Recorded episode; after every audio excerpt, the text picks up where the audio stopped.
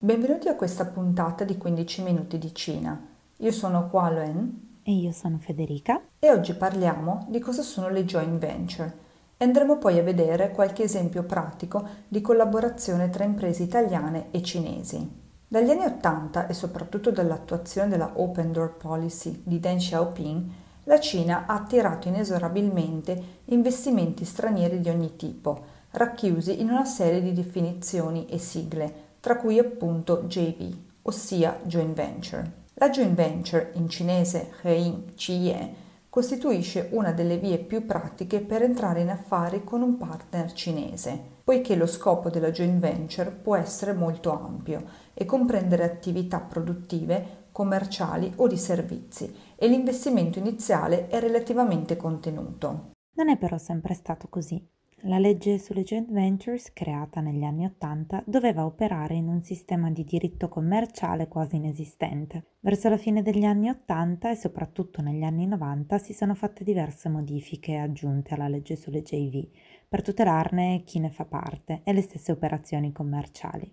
Nonostante queste revisioni, la difficoltà di fare business in Cina in quegli anni e di instaurare una collaborazione equa con i partner cinesi rimanevano. Negli anni 90, infatti, non appena fu emanata la legge sulla società di intero capitale straniero, la famosa WUFI, che dunque permetteva alle aziende straniere di aprire un proprio branch senza dover creare una joint venture con partner locali, Molti investitori optarono per questa opzione, evitando la gestione faticosa e lenta di un rapporto con un partner cinese. Questo anche perché la legge sulle società di intero capitale straniero e poi l'entrata della Cina nell'Organizzazione Mondiale del Commercio hanno sensibilmente ridotto i settori nei quali avviare una joint venture restava obbligatorio. Il settore della distribuzione e della vendita al pubblico, ad esempio, è stato aperto al completo investimento straniero nel 2004, mentre il settore di produzione di autoveicoli, quello dei trasporti, sono ancora legati alla struttura di JV. Ma torniamo appunto alle nostre joint venture. A prescindere dalle scarse regolamentazioni presenti in ambito di diritto commerciale, che al tempo sono state additate per facilitare le imprese cinesi, negli anni 90 la Cina stava vivendo un fortissimo sviluppo economico che ha dato forti spinte a operazioni imprenditoriali con o senza stranieri coinvolti. Un sistema dunque molto florido, ma anche molto fluido, che ha portato gli investitori stranieri a vedere soci cinesi cambiare idea sul business o a trasformare i propri terreni industriali in aree edificabili per centri residenziali o shopping mall, oppure sparire semplicemente nel nulla, rimanendo spesso all'oscuro di quanto stava accadendo nel paese ed al partner. Negli ultimi anni però le joint venture sembrano essere tornate di moda. I partner cinesi sono più internazionali, conoscono meglio il business, possono introdurre il socio straniero a un mercato di considerevoli proporzioni. La normativa in vigore per le joint venture necessita ancora però di aggiornamenti e revisioni, soprattutto sotto l'aspetto della governance societaria, che spesso comporta situazioni di stallo molto complesse da risolvere. Il contratto e lo statuto sono pertanto da redigere con cura e attenzione, senza utilizzare gli standard spesso proposti. Inoltre, anche se le riforme sono state pensate in un'ottica di maggiore apertura, il sistema presenta tuttora alcune barriere all'accesso, in particolare in determinati ambiti. Gli investimenti in Cina sono divisi per categorie, ad esempio settore automobilistico, navale, militare, telecomunicazione educazione all'interno di liste che possono determinare l'applicazione di restrizioni all'investimento. Da tempo sono state introdotte anche liste positive cosiddette di settori incoraggiati, ove l'inclusione in lista di un tipo di investimento ne determina un beneficio. L'appartenenza dei vari settori interessati degli investimenti a tali liste o categorie è individuata mediante regolamenti amministrativi. Passiamo ora dalla teoria alla pratica, osservando un caso studio di una joint venture di successo tra Italia e Cina, quella tra l'azienda torinese Lavazza e Yum China, operatore locale con diritti esclusivi in Cina continentale su noti marchi di ristoranti tra cui KFC e Pizza Hut. Come menzionato nella puntata del 17 maggio scorso, la JV è stata avviata nel 2020 con Yum China che possiede il 65% della partnership e la Vazza che ne detiene il resto. Per ora sembra che la collaborazione stia dando i suoi frutti, visto che entro il 2025 l'azienda italiana a conduzione familiare mira ad avere mille punti vendita in Cina. I negozi, dallo stile raffinato con murales e marmo bianco, evocano un'aria di dolce vita italiana che l'azienda spera possa attrarre consumatori cinesi desiderosi di abbracciare il lusso e lo stile europeo. Ritagliarsi una fetta del mercato cinese non sarà però facile per Lavazza, nonostante oltre un secolo di esperienza nella cultura del caffè. Starbucks ha impiegato più di dieci anni infatti per aprire mille caffetterie nel paese e ha decenni di esperienza nel perfezionamento della sua rete globale. Lavazza al contrario è conosciuto principalmente come venditore di chicchi di alta qualità piuttosto che come rivenditore affermato, con solo un negozio a Londra e uno a Milano, oltre ora ai negozi presenti in Cina. Grazie però alla joint venture con Yam China, Lavazza ha un grosso vantaggio, cioè quello di appoggiarsi alla catena di approvvigionamento e all'infrastruttura struttura logistica di Yam, nonché dalla sua conoscenza del mercato locale. Un'altra grossa azienda italiana che recentemente ha deciso di avviare una joint venture in Cina è Brembo, che ha recentemente appunto siglato un accordo con Gold Phoenix per l'avviamento di una joint venture tale Shandong BRGP Friction Technology, che avrà sede nella città di Jinan, nello Shandong. Il capitale iniziale ammonterà 41,4 milioni di yuan, circa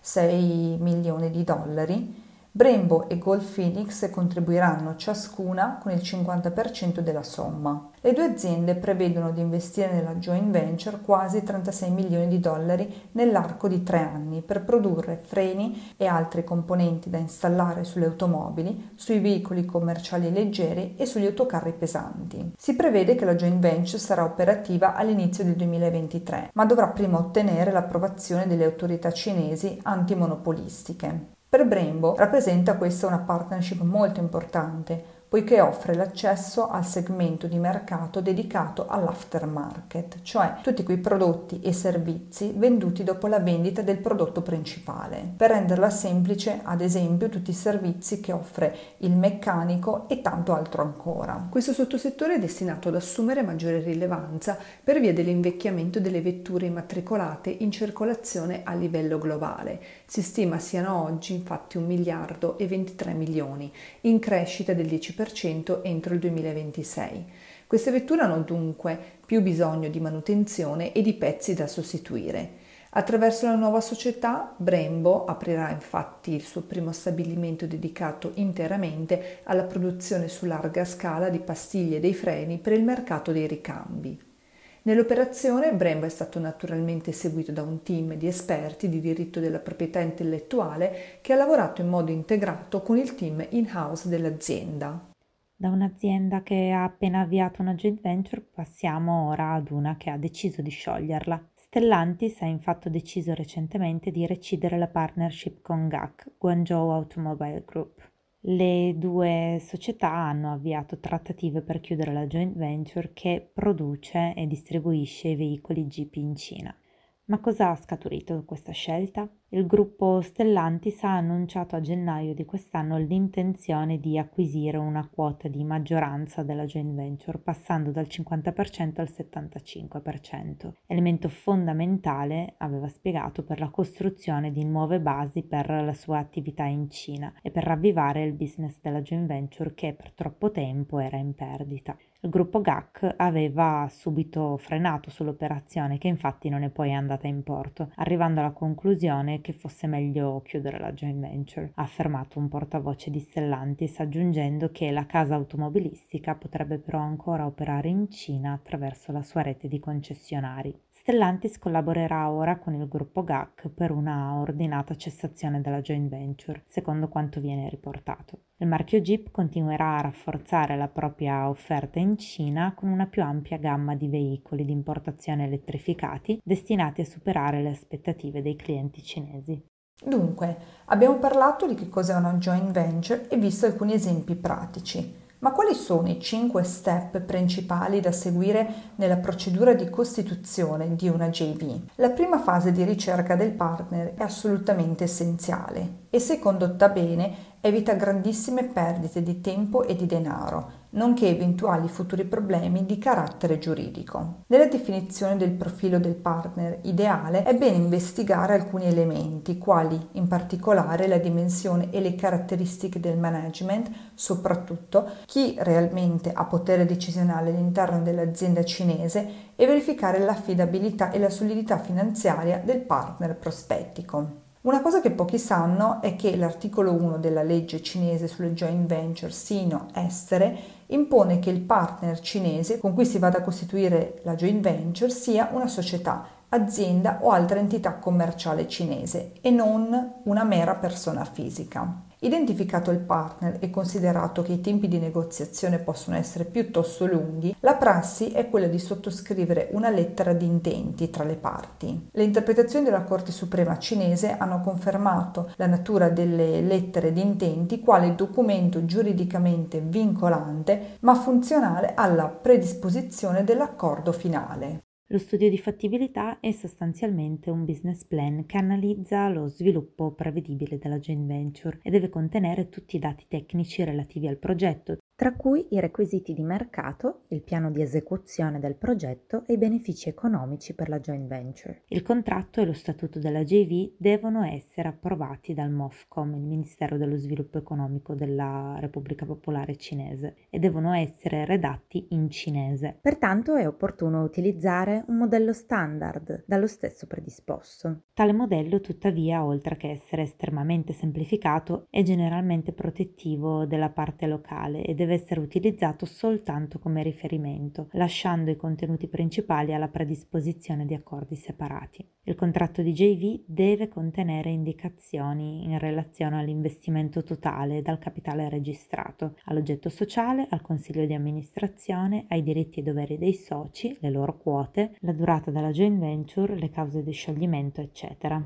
Contratto e statuto della joint venture devono poi essere sottoposti all'approvazione da parte del MOFCON che viene rilasciata circa 2-3 mesi dalla presentazione della domanda. Infine la joint venture deve essere registrata alla competente sezione locale del SAIC, l'autorità statale per l'industria e il commercio, dalla quale si ottiene la licenza di esercizio, la business license. La joint venture è così costituita a tutti gli effetti. Seguiranno altri adempimenti come la predisposizione dei timbri societari, dei modelli per le fatture e l'apertura del conto per il pagamento delle tasse. E parlando di joint venture e come ultimo punto del nostro approfondimento di oggi, è però interessante sapere che c'è una tendenza in Cina nel promuovere e incoraggiare l'avviamento di joint venture tra aziende cinesi e straniere al di fuori della Cina. In un forum del 4 settembre scorso, durante la China International Fair for Trade in Services, ossia anche conosciuta come CIFTIS, una manifestazione fieristica incentrata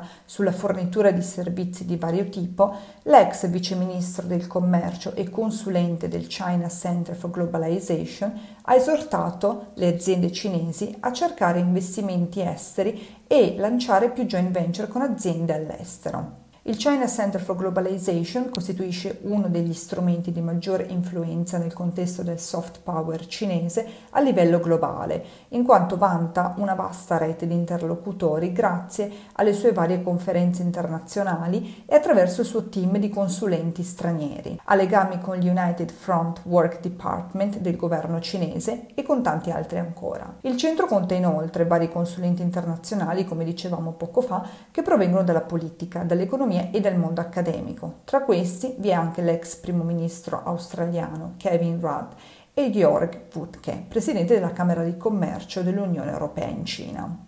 Bene, è tutto per oggi, speriamo che questa puntata di 15 minuti di Cina sia stata utile ad approfondire un altro aspetto del fare business nel mercato cinese. Per commenti, suggerimenti o indicazioni non esitate a lasciarci un messaggio o per altre tematiche legate al mercato cinese iscrivetevi al gruppo Facebook Vendere in Cina. Zaijian!